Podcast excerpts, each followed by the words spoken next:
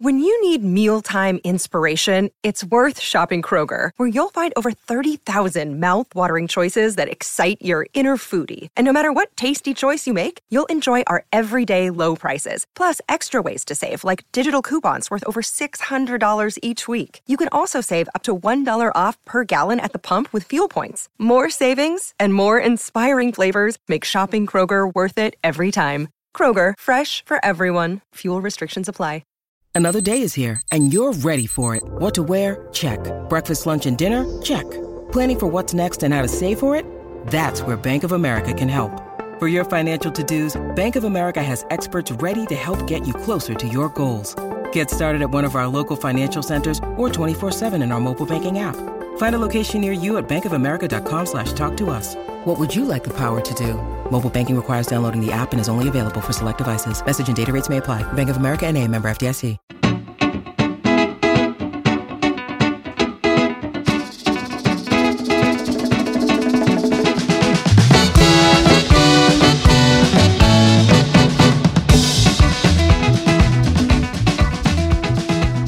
Are back for another edition of Terry's Talking. This is David Campbell, your host, sports manager at Cleveland.com, joined as every week by Terry Pluto, award-winning columnist for the Plain Dealer and Cleveland.com. Terry, we are out of the fog of Combine Week. How you doing? Pretty good. I am doing well because I didn't have to go to Indianapolis, and boy, we covered. We really did cover that like it was a Super Bowl, and that's a good thing because, uh, I mean, that's what people were talking to me about. You know, I, I thought you know the idea when you go there and and you had your people doing the right stuff is it's not just you know what a guy's running to 40 or what it it's you get to hear what garrett wilson and some of the players say then you just kind of let mary kay loose to see what she hears. And she's very good with the agents and uh, that's one of her real strengths is that area of, of news and and she's well connected with agents and we were able to find out you know different things. I thought it was very significant uh, what she had about Baker Mayfield, you know, where the, their people are hearing nothing but he's the guy. And I don't think they would go overboard saying he's the guy the Browns were, unless that's exactly where they're at at the moment.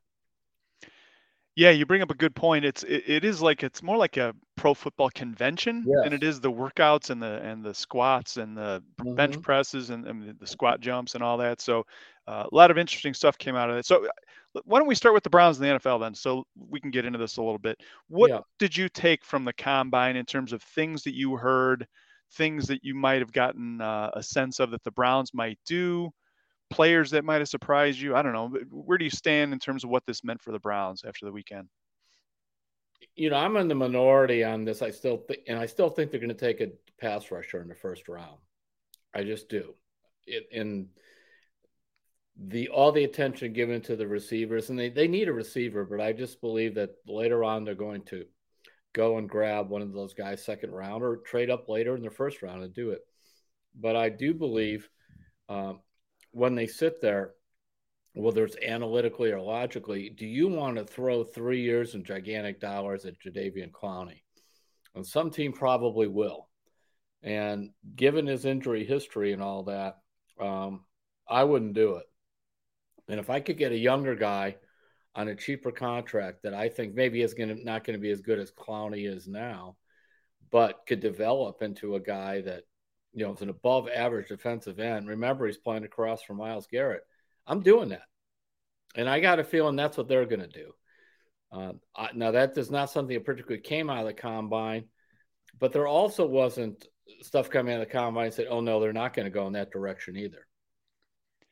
Yeah, and what we're hearing is there's going to be a lot of starters that'll come out Mhm. of the second and third rounds, guys that can be Pro Bowl Yes. players, and pass rushers are a very it's a very specialized thing. Like you you have you don't find too many of those guys who can make a difference uh, rushing the passer from the edge. So I, I think there's some merit to your to your contention Well, when they they do go. the, ranking of positions, David, I was told this, and that you know this is from the analytics thing, but it, it, also I think covers um, some logic too. Number one is quarterback. You know that's why they get all the money and all that. Number two is pass rushers, and then number three I've heard could be left tackle. So it gets more of a murkier down there, but but if you think about it, if the name of the game is passing, so A, the quarterback, B, trying to get to the other guy's quarterback, or C, protecting your quarterback. Those would be your three positions of import. And that's where you should, you know, put your money. And that's why I think it's going to be there. And then after that, you start debating, you know, uh, I guess you could throw a cornerback in there too. Some people would have a cornerback at number three, uh, as opposed to the left tackle. But those, so, but you think passing, and that's what I was told. Um, I mean, I think Joe Banner told me that, and Joe Banner is one of the godfathers of the analytics movement, by the way. So that's something to keep in mind. And I, I, I don't see these guys deviating from that. And I think they'll say, "Hey, we can get a receiver in the second or third round. We can, uh, we can maybe sign a guy who isn't picked up right away in the initial rush." But my guess, they have probably they have at least two guys targeted. You know, remember like last year they had John Johnson and um, I forgot who the other player they signed right away. Um, Hill, I believe it was. Remember they went after right. Uh, yep, both from the Rams. The, yeah, the two cornerbacks because that fits into their their style of thing.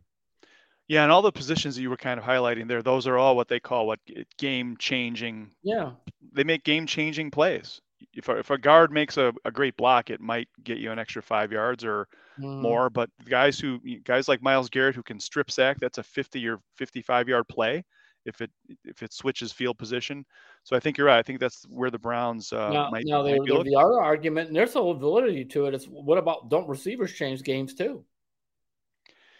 They do, but are there more of them available? Which is kind of what you're getting yeah. at. Can yeah, you that, get one that, later on? It, it, it also shot. Here's what I do love about the NFL.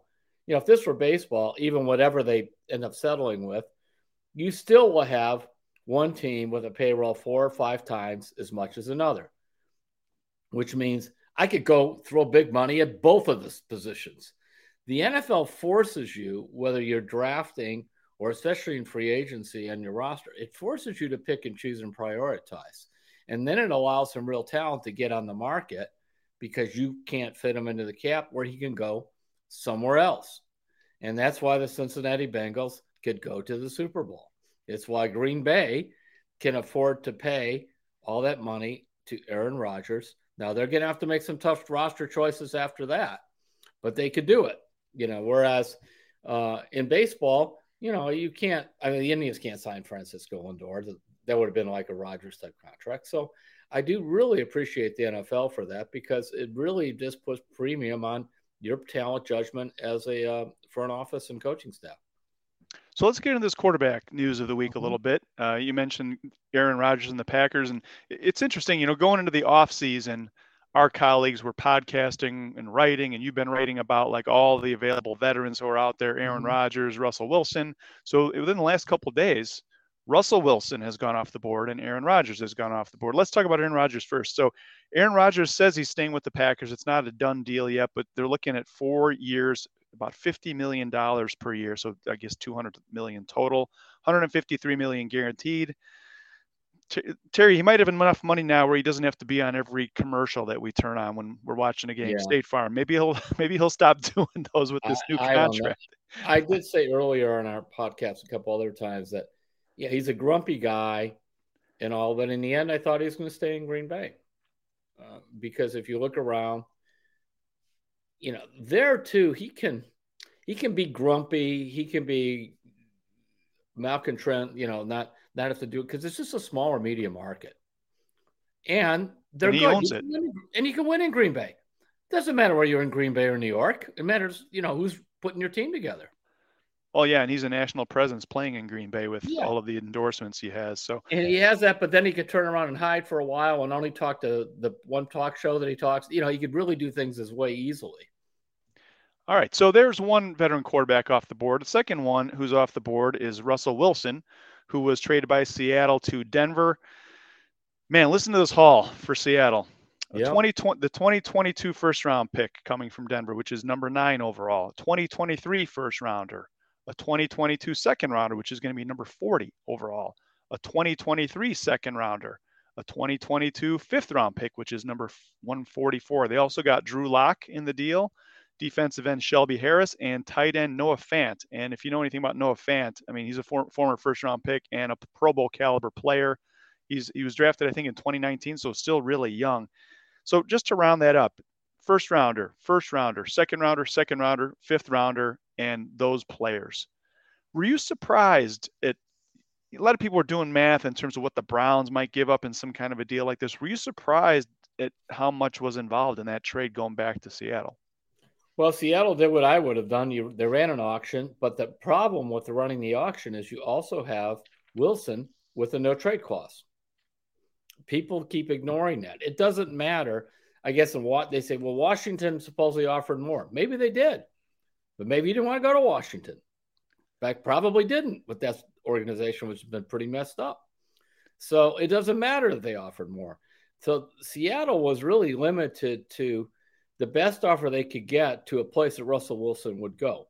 The other factor in this, David, is he has got two years on his contract. It's like 20 some million. But, you know, you're not going to let him play out that second year. So a year from now, you probably, assuming Wilson continues to play well, will have him wanting an Aaron Rodgers contract. So it's the precedent very, has been set. Yep. Yeah. Denver better go out and win quick on this one because I think um, they're going to have cap issues and, and, and everything else. He, I mean, look, he's really good. I would have loved to come in here, but everything I heard from the moment it, you know, the things about Wilson Worth, he wasn't coming here, and there were a whole bunch of places apparently he wasn't going. And like you said, that all figures in. So, all right. So there's two names off the board. Aaron Rodgers, a long mm-hmm. shot for anybody because, as you said, he's going to stay in Green Bay. Russell Wilson, probably a long shot too, just because of the assets it's going to take. Another name still out there is mm-hmm. Matt uh, Ryan from Atlanta. So Matt Ryan is 36. Yeah. Russell Wilson's 33. They're both signed through the 2023 season. So they each have, like you mentioned with Russell Wilson, they each have two more seasons left on their contracts. Should the Browns be in the Matt Ryan derby? And if so, what would you be willing to give up to get him here? Or do you think the Browns should just move on and, and the price is the, the price has been set too high and it's just going to take I wonder much. on Ryan what his value is around the league. Um, now there's a cap figure of over 40 million on him, but the, as a top NFL executive told me, the cash, look at the cash amount, and it's a lot less than that. So you, yeah, if you make the trade but you don't rework the contract, you're stuck with 40 million on the cap. But that's not what you would do. Now we're now we're getting to calculus, but um, the point being that you can get him without crushing your salary cap, and if you want to take a shot at him for two years, but this is not a guy that should bring in, you know, a couple of, of second round picks or anything like that because they may try to say, well, this is look what Matt Stafford got. Stafford was a, a much younger player and, and much better actually in terms of just there. I, have like I've always liked Ryan. I thought he's been underappreciated, but you know I'd make a call and see. I don't know what would you give up for him, David? Maybe half of what the Seahawks got. I, I mean, I, I, I can't see the Browns mortgaging no the, that many draft picks. I mean, if you look at that with all those picks, I mean, you're talking about starters, quality mm-hmm. starters at you know with two first, two seconds Mm-hmm. That's some that's some important draft capital that you're putting into a 36 year old player. I don't think the Browns will even sniff this right now. I just I can't well, see I, it. I mean, maybe some team that just thinks they need to to do something will go crazy. And I'm, if I'm Atlanta, I want to find that team. Uh, but I don't think that's the Browns. And it's not. And the other thing, the Browns have really been with the 0 16, they wanted to build towards sustainable long term success. How many times have we heard Jimmy Haslam talk mm-hmm. about this, right? And now they're there. They've got a young defense. They've got Myles Garrett in his prime. They've got an offense with a great offensive line waiting there, and they just need some playmakers. And you're going to blow all that up and risk sustainable success eh, by sending draft picks away for a 36 year old quarterback. And it just it doesn't seem I mean, is he much better right than now. Teddy Bridgewater? Is he better than Teddy Bridgewater? Yeah, I'm just saying. There's no doubt much. about it. Yeah. Oh, is he that much better? Much better. Yeah. Remember, we're, we're we're oh, of course he is, but we're talking. I could sign Bridgewater for money, and no picks or anything else, or suddenly I got to pick up a higher probably contract number no matter what I do on Ryan, and I got to make a trade for him. So if I'm thinking I want to see what Baker Mayfield can do after all this, then I just I do want an upgrade. If my coach won't play Case Keenum, I'm, I'm just going to be on the horse for about 30 seconds. If that, no, if he won't play Case Keenum, then I'm going to get off that horse and try to find another one. And in fact, he did have a remember Bridgewater was in Minnesota, so Stefanski does know him. So of course, so Case Keenum was also. But I want a quarterback to put in there because I don't know that Baker Mayfield A is going to stay healthy. And I'll tell you one thing: if he's playing four or five games in a row that looked like those last six last year, I don't want to see it anymore. I don't think the fans do either. Yeah. So I so, want a guy though that could go in there and play because, the, as you mentioned a couple times too, it is a younger team, but it's not a team that has just, you know, it's not forever here. You're trying to get to somewhere. You were close, even as messed up as it was last year, to getting to the playoffs. You know, it's totally realistic to expect the playoffs this upcoming year if they do it right. But if the quarterback play is dismal again, you have to have a, a viable alternative. And I think that's where they're headed is finding a viable alternative. And Terry, it's your podcast. If you want to rant about Case Keenum every week, you get you can get a minute to do that. Well, so I'm just don't feel bad. Sure, I'm just, I mean, it'd be funny to see him get picked up somewhere else and win some games, but just saying. Yeah. Hey, one thing I wanted to mention, I, I was kind of struck by this quote from Arthur Smith. Everybody, uh, all the Browns fans are saying, "Oh, why don't the Browns back Baker more?" You know, they're just saying they expect them to be their starter. Listen to this quote from Arthur Smith, the Falcons coach. I anticipate Matt being a part of the team, but you don't ever back yourself into a corner. Somebody gives you an offer you can't refuse. Matt knows how we feel about him. I think Matt's got a lot of good football left in him. Boy, talk about non-committal. Yeah. Yeah. That's he's about saying, three steps even. The other two quarterbacks are off the market. Yeah. You know, it's our turn to run the auction. Yeah. Uh, the interesting thing will be, I mean, the stance of Minnesota is to keep Cousins, but I don't know if that's a true stance or not. All right, lots of quarterback intrigue to play out, and free agency uh, is next week. So that's yeah, when you're into Andy Dalton, Teddy Bridgewater, what, Jameis Wilson, Jameis Winston rather. There's probably a couple others. And we'll start to see some dominoes fall on Sunday night into Monday. Some yeah. things will start happening, and, and then the, the freeze starts shaking loose. So tampering, whatever period. All right, let's go from quarterbacks to tight ends. Terry, uh, kind of big news the last couple days for the Browns is they attached a franchise tag to tight end David Njoku. Looks like it's going to be for about 10.8 million. Right move for the Browns? I thought it was too expensive. We did discuss them last week, but they, you know, they probably did their research and figured somebody else was going to give them that kind of money. So they'd rather keep them for another year, or it simply could be this: rather than get into some painful negotiation, whether it's eight million or nine million, just franchise them. We can't go anywhere. We got him for a year, and then let's see if he's could be as good as we think he can be. And I, I, just, I kind of I just think the guy's going to be inconsistent his whole career. So yeah, and I think from the Browns' point of view, like it's probably a smart move. It's a it's a short term commitment for now, although they do want to. It sounds like they do want to extend him. But I was talking about this last week. I just think his blocking has improved so much mm-hmm. that they mm-hmm. wanted to reward him for that. They know he can catch the ball and he can go up and get it in the red zone. He's shown that, and I think now it's just a matter of um, getting him the ball your in good places. Your opinion is higher. so we'll see. 10.8 million for David Njoku. Um, hey Terry, I wanted to get your thoughts on something real quick. Uh, we've seen this Calvin Ridley story about uh, the receiver from the Falcons who was mm-hmm. suspended last year, and uh, or he wasn't suspended last year. He's been suspended for 2022 after sitting out the 2021 season. He bet fifteen hundred dollars, he says, on he NFL games. Yeah, so uh, there's been a little bit of discussion nationally about, hey, betting's becoming more prevalent everybody's going to be doing it. It's going to be legal in Ohio potentially by the end of the year. Players should be allowed to bet on their own team, and and there's kind of a loosening uh, sentiment out there in terms of letting players bet on their own team. Where do you stand on that? You think it well, should be kept example, completely separate, or what? I don't think sports writers should be betting on sports, at least sports that are anywhere that what they cover. And I have seen this when I was younger, uh, of a sports writer who was betting on the NBA while covering it and boy, does that color your coverage. You know, it really does. And then also on top of inside information and everything else. Yes, he may, maybe only bet fifteen hundred hours, but Ridley would be certainly available to get a lot of inside information because he knows a lot of NFL people. He has an agent, you know, stuff that you're told just as being quote part of the world. Nobody expects you to go blabbing this to gamblers. So, and also maybe it's fifteen hundred hours, maybe it's fifteen thousand dollars. We don't know. That's all he said. Why would he just play it once? But may I ask you?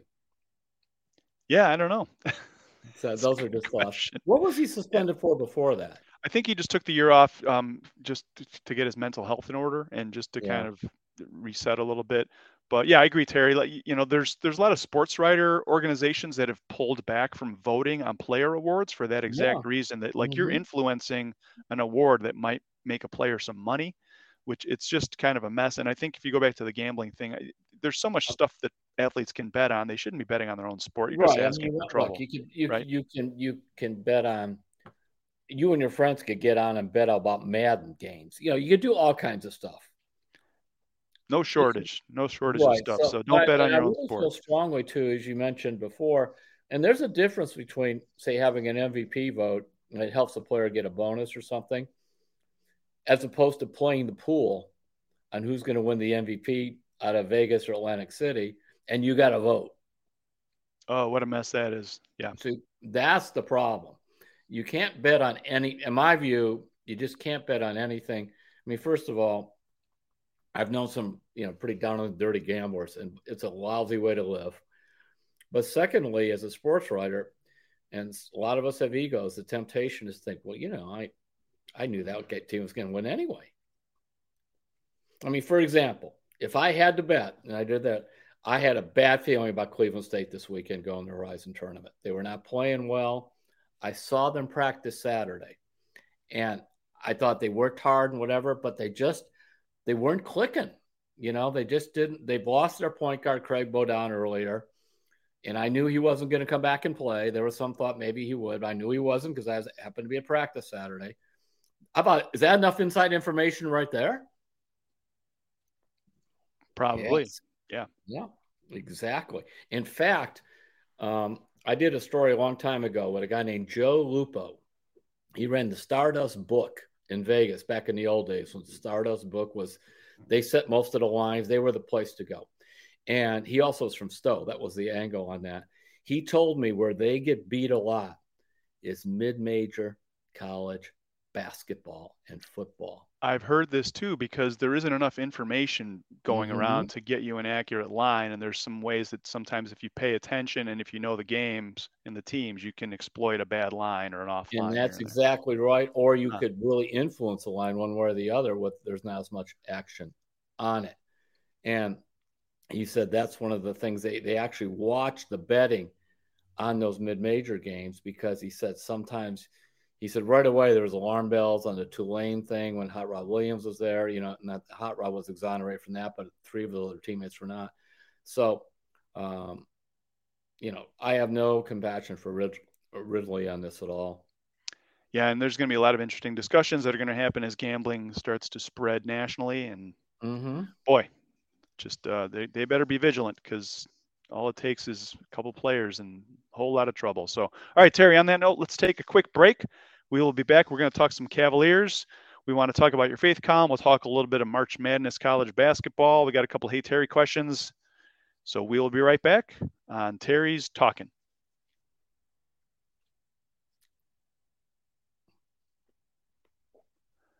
We are back on Terry's Talking. David Campbell and Terry Pluto. Terry, let's get into the Cavaliers.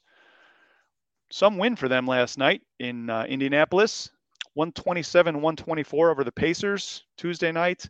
They are 38 and 27. They're pretty firmly ensconced in sixth place in the Eastern Conference. That was a huge uh, game yeah. against Toronto the other night. That gave them a little bit of breathing room there. But boy, last night, just Darius Garland is just starting to establish himself as just one of the up and coming stars in this league. And last night, career high 41 points, 13 assists, five rebounds, two steals. What did you think of that la- performance last night? The stat I saw that really surprised me. I knew he was making a lot of driving layups and that he had 16 of those 41 points in the paint. That's something for someone his size. Yeah, he's barely six foot. He's thin, but it, it seems like there's big guys around him, and he has ways of using different angles and and that kind of stuff. Now, this is going to go way back. Lenny Wilkens had the ability to do the same thing. I, I was just going to ask you: Is there another player you can remember on the cat? I mean, obviously LeBron could get to the rack on yeah. anybody, but who else have you seen kind that of a guy like that who had all the angles and things? You know, overall, Garland still reminds me of Price because his outside shooting. Price could get Price had some nice little runners and that, but Darius has more, and he's certainly playing below the rim. He's not playing above the rim, uh, but it, it, it's remarkable to see that. Um, and much like when Price was here, they're two different teams. When Price played with that group, with Nance and Hot Rod Williams and Daugherty, they were really good. When he was out, they struggled. So what what about what about Garland's game do you see in the way Lenny Wil- Lenny Wilkens played? How Garland would get in there, and it's like, how did that layup go in? There's all these people around him, or he seems like he's going to the rim. It's not. He's not going that fast. He's not above the rim. He's switching. He's he's changing directions now. Lenny Wilkens was left-handed. That helped him a little bit too because people naturally cover him from the right side. Garland makes layups with his right hand with guys around him from the left side of the rim, which makes no sense other than he does it. And so, but that's what I'm saying. You go and how did he get in there? How did he score like that? And clearly, it's an intelligence thing. It's also the ability to change directions um, laterally and change speeds vertically. Because he's he's not you know when you watch him go down the court it's not like you remember how john wall or some of these other guys just fly down the court. That's not him.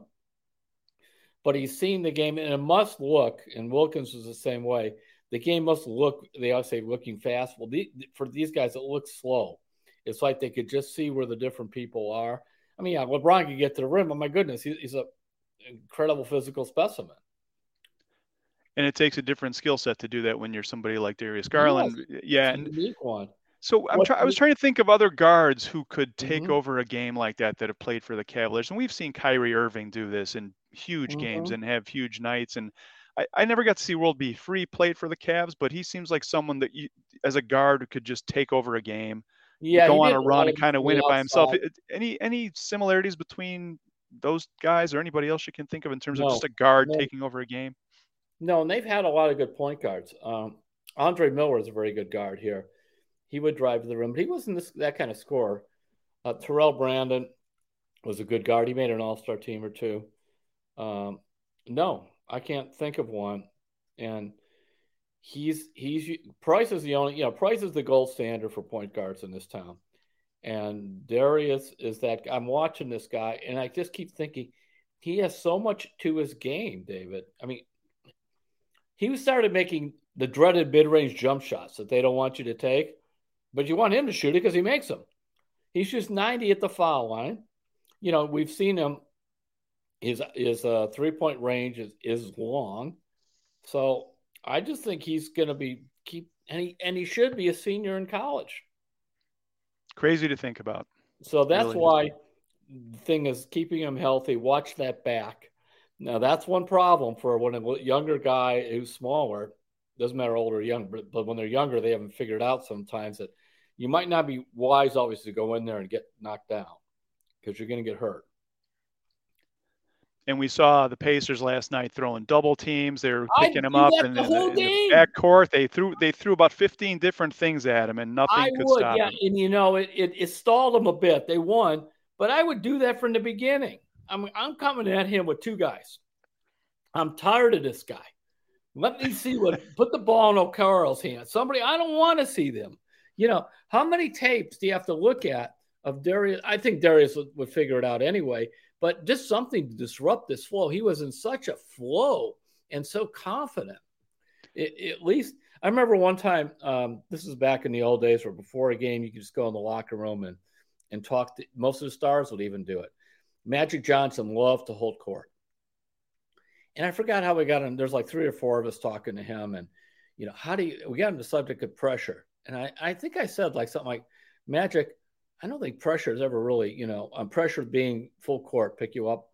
Uh, doesn't seem to really bother you. He said any point guard that says that pressure flying up full court never bothers them is lying.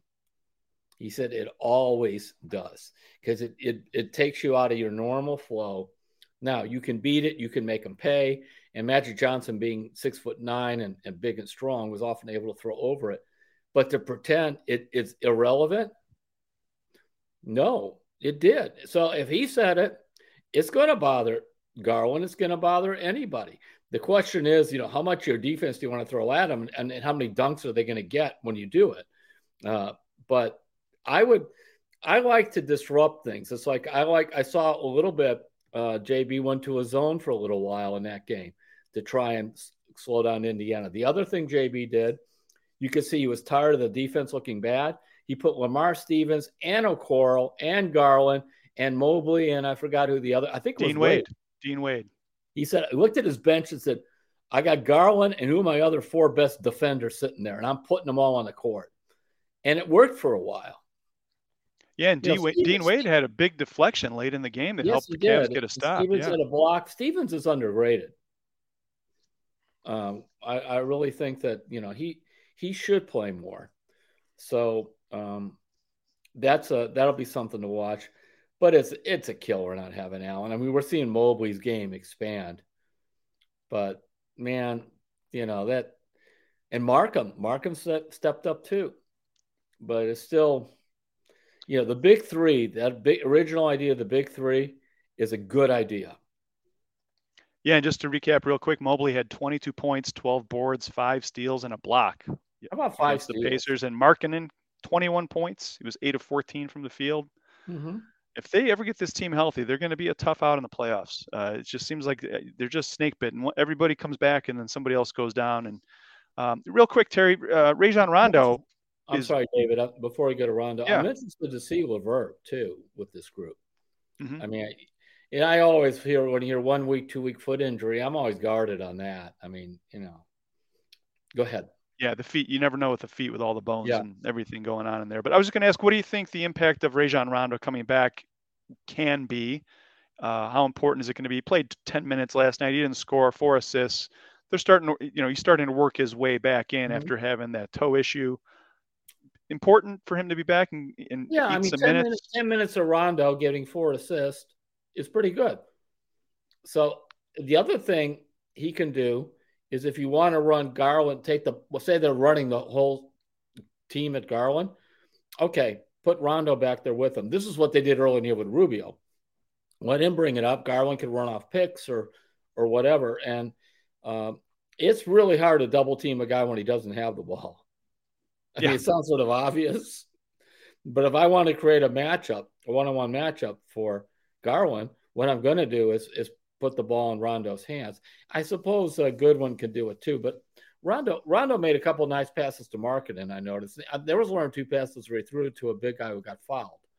You don't get an assist for that, but the coaches noticed that. So um, he helps for sure. Yeah, and it'll be less load for uh, Darius Garland to carry, so that'll be good too uh, in terms of getting them on the bench a little bit. So, all right, Cavs are Friday at Miami. They got a couple off days here before they play in Miami. That's an eight o'clock tip. Then they are back to back Saturday in Chicago. And then they come home for a five game homestand next week Monday, Wednesday, Friday, Saturday, Monday the 21st. It's the Clippers, the Sixers, the Nuggets, the Pistons, and then the Lakers come here on Monday the 21st. So, two road games this weekend and five at home for the Cavs. They're going to try and hold one of those top six playoff spots. So, all right, Terry, it's March. That means March Madness. Mm-hmm. We have the MAC tournament in town this week, starting today with the women's quarterfinals and running through Saturday. The women's championship will be Saturday at 11 down at Rocket Mortgage Fieldhouse, and the men will be playing their championship game at 7:30. And also, this was a real surprise. The Case Western Reserve men's basketball team wasn't even seeded in the NCAA Division III tournament, and they have made it to the Sweet 16, and now they get to host this weekend against Mary Hardin Baylor. And you went out there and you talked to um, a lot of people at Case about how this happened and, and kind of just where this came from. Why don't you talk about Case basketball for a minute? Now, here's a subject I never thought we'd be talking about. you know, they've had a couple nice football teams that have gotten the D3 playoffs, but then they lost right away. Um, this is a team that basically, if they win 500, it was a really good year for their whole, you know, whole run for a while. Even go back to when Bill Sudik was there. Um, the the thing that changed is uh, the coach Todd McGinnis. This was a COVID year, and by the way, their conference was one that didn't play at all last year. So some of the other D threes did also did, but they didn't. And so there were these players who graduated from different colleges who wanted to go to a high level graduate school. And what they ended up doing is three of these guys have come to Case Western. And they're, um, they got a guard who was a walk on kind of bench sitter at Mercer, a kid named Peterson. And he has become their leading scorer. They got a kid named Griffin Conacher who came in from another school, and he's been their leading assist guy. Um, and a, a, third guy is sort of a bit, big man off the bench. And then they have a player locally, Hunter Deneth, uh, and Hunter went to the same Revere High School as Larry Nance Jr. He was pretty well regarded. He was kind of a borderline Division One, certainly Division Two, but he wants to go to med school, and he had the big high big grades. And you know, Case Western. I mean, if you want to go to med school, what a place when you're right there with Cleveland Clinic and UH hospitals right there next to you. So they picked him up, and it's just been nice. But I mean, these kids, they're taking, you know, they all have like 1350 on the SAT and they're taking courses. The interesting thing to me is a number of them didn't come from these elite prep schools. They came from public schools or small Catholic schools. So it's these. I've written two stories on it. It's fun. It's unique. It's something that may not happen at Case again because I, you know, when are they ever going to get three grad transfers? But the year was set. It's not like it was a phony thing. It's just that players were allowed to play another year, and then they thought, man, if I go to grad school and play another year, um, why not? Because after that, I'm going to be on Wall Street, or I'm going to be, you know, going to law school or or something, you know.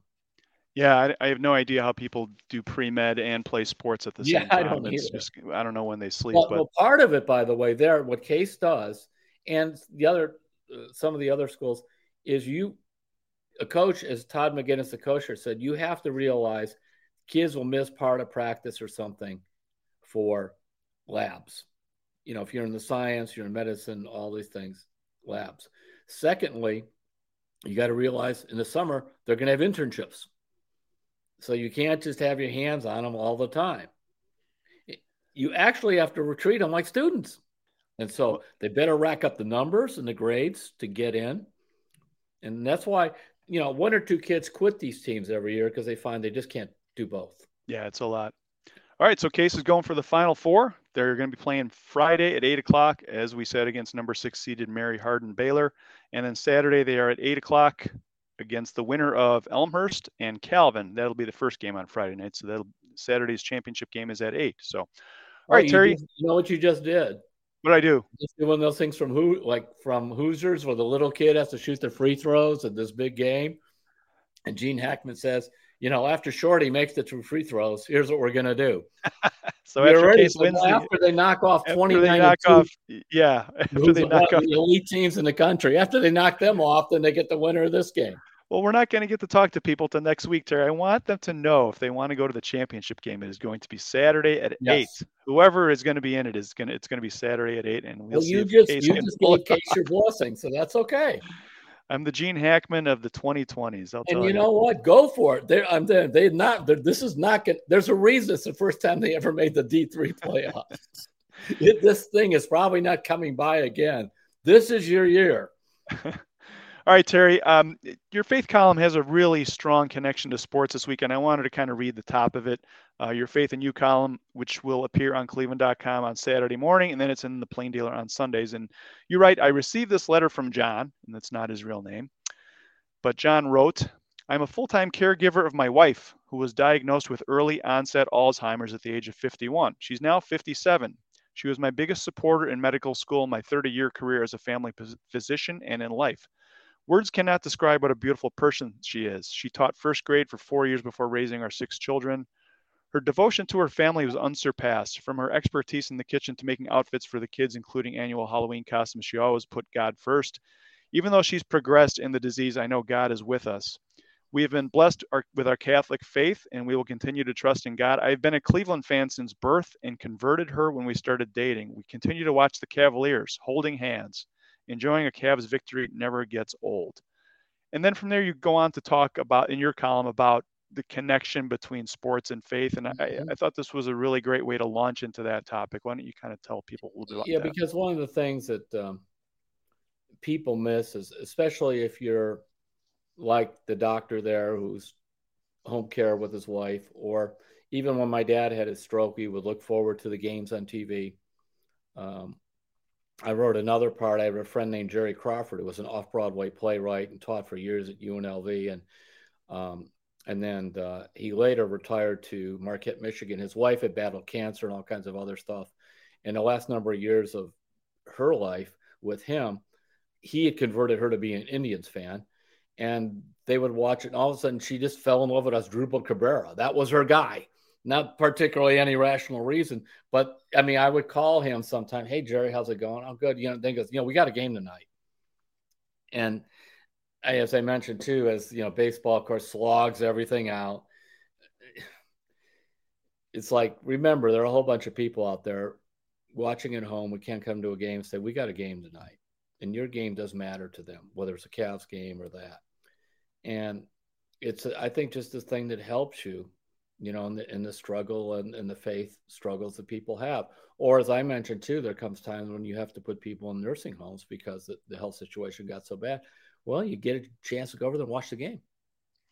Or yeah, and it's kind of a story that helps people pull through each day and it yeah, kind of continues look, and you, you know, get to follow the characters and yeah. Yeah yeah they there and that and it just hey they won they lost. Let's wear an Indian shirt or in the old days as Jerry would do, or you know, here's the new Guardians thing. Here's what it looks like. You know, this stuff that's so important when you're dealing with. Um, as a friend of mine who Chuck Chuck Myricks, he's a pastor in Akron, Akron Church of God. He said sometimes you get these things where it seems like the overwhelming, the burden of your task overwhelms hope if you don't stand on something. And so that's and that got into his disc. He's a huge sports fan too, and he he talked about some of the things he did with his dad when they reached the point where they had to put him in the nursing home, and um, and they also used to talk about the Browns all the time. He and his dad. So I I look at a lot of my job as just that. I am giving. I'm in a diversion department, diversion from real life. Yeah, and let's hope that Major League Baseball gets its act together because there's so many people who depend on mm-hmm. baseball, and it, nobody. You're right. Nobody really talks about that. It, it's just no, kind of don't. oh, who's going to get arbitration and how many fans are, are not coming to the ballpark because the games are canceled. But there's people who depend on this who can't get out of the house. They're shut-ins. Yeah, it's a big TV show for a lot of people. Yeah, very important. So, all right, let's do some Hey Terry questions. Terry, you ready? Mm-hmm. All right. This one is from Angelo L. from Lakewood, Ohio. He says, "Hey Terry." One of the biggest shocks to me this Brown season was the horrendous job of coaching that Kevin Stefanski did. Mm-hmm, mm-hmm. the media alludes to it, but generally downs, downplays it. How do you go from coach of the year to that? Not sitting Baker when hurt, OBJ, trying to block the defensive player of the year with a fourth string rookie and no help, less than adequate play calling, etc. How would analytics evaluate his play calling? The window for Super Bowl aspirations is short lived. Should the Browns have had an experienced learning on the job coach at this critical time? No. What do you think, Terry? Yeah, and that yes, there's several of the criticisms are correct. The tough thing about the offense is you look at that and how much of it was just Baker. You know, up oh, here comes the Case Keenum horse again out of the stall. That's a mistake. Settle him up. You know what? Is you would have found out a little more about the coaching. You really would have. How much was Baker? And then how much was if the offense looked as clunky with Case over a couple of games as it did with Baker, then maybe the offense is really clunky. I will say this: I thought uh, in the the game that really counted, the Denver game. Remember they they were playing D'Ernest Johnson that day too, and they had other people hurt. It ran pretty efficiently. I think they won 17 to 14. That's why we're really going to have to win. So, and the other thing that we, in fact, it wasn't just me, a couple other writers mentioned it in the press boxes. I kept my mouth shut because I didn't want to drag the Keenum horse out of the stall yet again. But in the last game of the year, now Case made a really dumb play where he fumbled near the goal, goal line and that. But the offense ran, I just would say, more efficiently with him. Well, I'm going to stand up for Kevin Stefanski here. And a point yeah. I want to make is people get hired as head coaches, and as fans, you look at that and you're like, all right, they should be doing this, this, this, this, and this. And I think something that a lot of times people forget is when you start a new job, like you can be as prepared as anybody in the world for that job. But until you do it for a year or two, like you haven't done it. And everything, even through COVID, went so well for the Browns in year one. Yes. And then there's there's always a learning process. And I'm sure mm-hmm. Kevin Stefanski learned a lot about not only himself, but his team and his staff things that they want to do, things they don't want to do. And a coach is like a player. A coach is, is trying to improve and ch- they're evolving and growing and changing as their career goes along. And this is Kevin Stefanski's first run at this. And I think I'm not saying it's a do-over. I mean, this is the NFL, and as Jerry Glanville said back in the day, that stands for not for long. If you don't win, I get that, but I think Kevin Stefanski should be cut a little slack by Browns fans in terms of like, hey, you know what? It, you're going to have adversity as a coach, just like you are as a player. And I think Browns That's fans, I mentioned, like, by the way, the, yeah. the Keenum thing. The offense didn't look bad with Keenum in there. Now, you know, if you had a more talented quarterback, there's more to be gotten, but it didn't look bad. It looked a lot like it did the year before. Secondly, at the end of the year, I wrote a story about how I thought year two from Stefanski looked like sort of what I expected from year one. Right. And then you would expect year two. Uh, now, a big thing they have to deal with the high number of penalties. I had all the stats in that story. You know, they're in the top three in yardage and top three in unforced, uh, with the, basically the unforced errors, pre-snap penalties. That stuff, that's that's coaching. Some of that you got to clean that up. But to your point, this is not a time to just oh, you know, Stefanski this and, and he's an he's an easy target uh, because that's how it goes with the coach but they they were eight and nine. It's not like they went from uh, eleven and five to five and five eleven. And, yeah, or five, five and 12, 12 or whatever. whatever. Yeah. Which they did. I remember uh, in '80 they went from 11 and five with Brian Sipe to '81 they were five and 11. So there wasn't this cataclysmic fall. But I, I definitely would want to see what it, the team looks like next year. Uh, but I just I want, you know, I'm fine. They want to get Baker in shape and get him going, but I want a real quarterback behind him. I don't, I want a guy that the, the coach and GM think this guy, you know, Baker's just not our guy. That you could put this other guy in and not punt on the season. Yeah, I mean you're right. If the if the Browns seasons had been flipped and they went eight and nine the first yeah. year and eleven and five or twelve and five or whatever, people would be feeling in a completely different place. Yeah, it so, seems like a natural progression. Like I get it, the clock is ticking and they got to win. Like they got to win now. Mm-hmm. But I just think in terms of Kevin's people writing off Kevin Stefanski, I think it's no, way too early. Sure. And then you got to go uh, into if not him, who you know you put. Right. No, no, stop, stop with all this fighting. I mean, the nice thing is like this is now the third year with the same coach and the same front office, which takes you back, David, to when was the last time you in three consecutive years, my Terry's trivia, with the same coach and the same GM, three in a row. You stumped me, Terry. I, am coming up Romeo with coaches, but not GMs. And Phil Savage. They were together for three years. They were together for four. For four. Boy. But that's it. 05 to 08. All right. Good one. You got me. The clock is ticking around Kevin Stefanski. And Angela, thanks for the question. Um, you prompted a great discussion there. So thank you for that. Hey, if you want to hit us with a Hey Terry question for next week's podcast, you can get Terry at his Facebook page. Or if you want to email it in, you can just send it to sports at cleveland.com and we will try and get it on next week. Speaking of ticking clocks, Terry, we've got to go. We're running short on time here. I do have a Terry's trivia question for you, and I'm okay. going to guess you are going to get this one. So you win the Terry's trivia battle this week because you got me. So, all right, we talked about David Njoku getting the franchise tag for the 2022 season, valued at about 10.8 million dollars. This was only the second time that the Browns have used a franchise tag to keep a player. Who was the other one?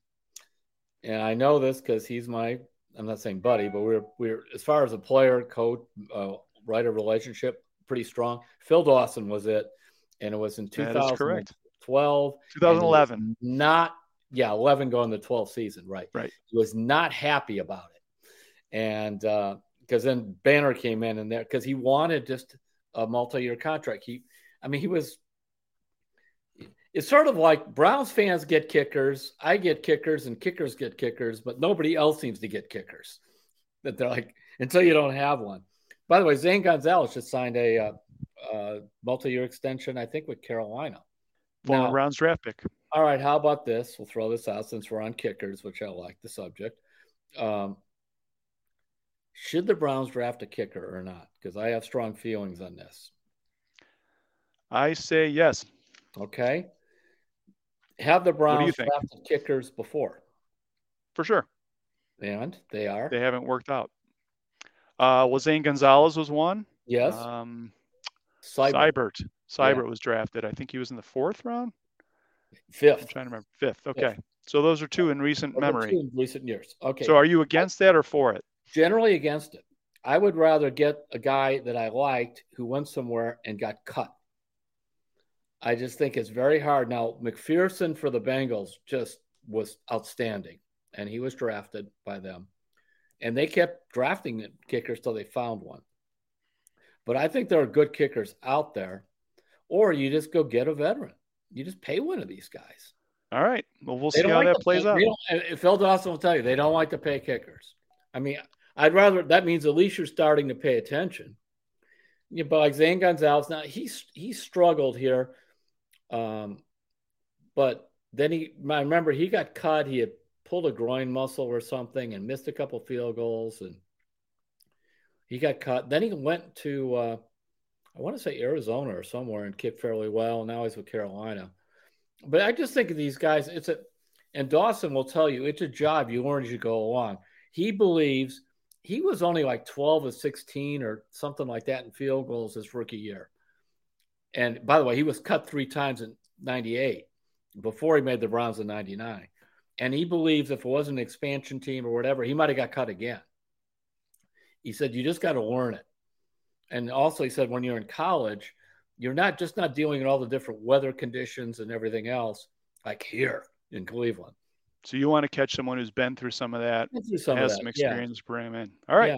Well, one of the key issues for the Browns, no doubt about it, this offseason, they got to solve that. It cost them dearly in 2021. So, all right, Terry, I think we're good. You got anything else? That is it. All right. Thanks for listening to the podcast, everybody. Uh, we'll be back next week and we'll have some March Madness to talk about. We'll have some NFL free agency. And thanks again for listening to Terry's Talking.